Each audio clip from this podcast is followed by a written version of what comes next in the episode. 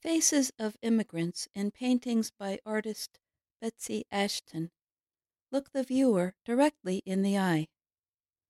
The subjects of these life size paintings seem ready to tell their stories of leaving home to face the problems of living in a strange land.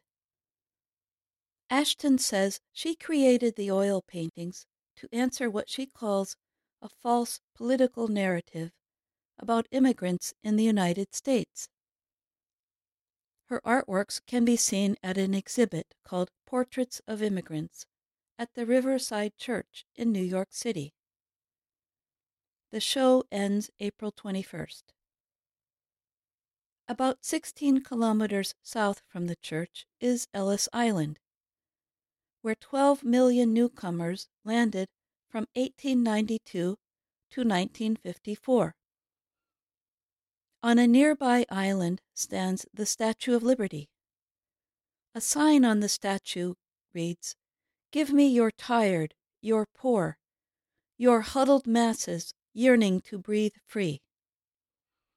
The subjects of the portraits are from Asia, Africa, Latin America, the Caribbean, and Europe. They include teachers, business people, a healthcare worker, housekeeper, actor, politician, and coffee shop employee. Some are U.S. citizens. Others have proper documents, although one does not. Ashton is a former news reporter. She wrote a short description of each immigrant and then put up the information next to each portrait. The stories tell of struggling to get used to a new culture and learning a new language for the promise of a better life. One picture shows Ron Kim in his New York State Assembly office.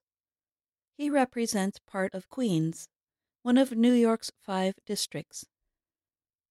Kim came to New York from South Korea when he was six. He says it is showing the group of immigrants as a whole that makes the portraits more powerful.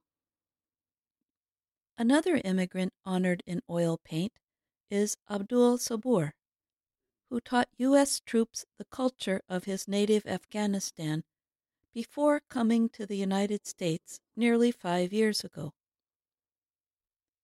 Sabur is now a U.S. citizen and works for the upstate New York nonprofit group that helped resettle him.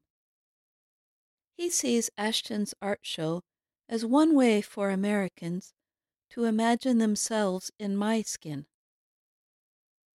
Both Kim and Sabur said they are very mindful of the political debate over immigration since Donald Trump became president.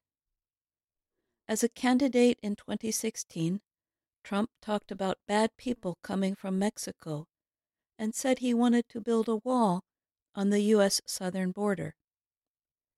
As president, Trump has continued to talk about illegal immigrants and has limited their pathways for legal immigration and travel.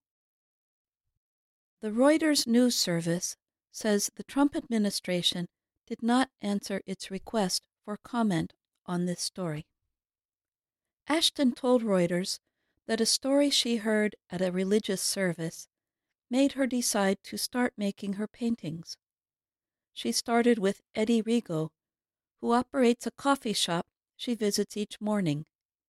He fled crime ridden Sao Paulo, Brazil, where his Italian family had been in the pizza business.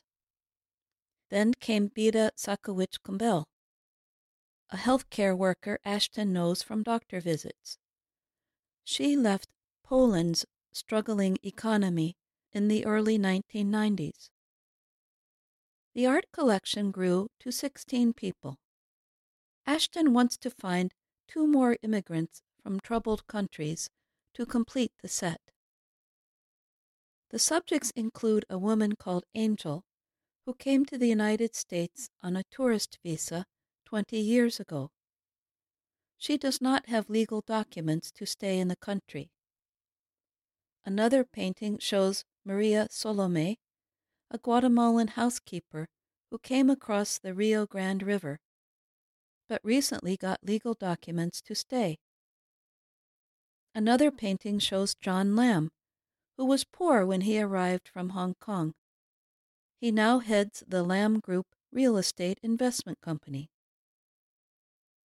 Ashton said the immigrants have many different ancestries, races, and religions, but they all are fighting to solve the problems that made them leave their homes. I'm Jill Robbins.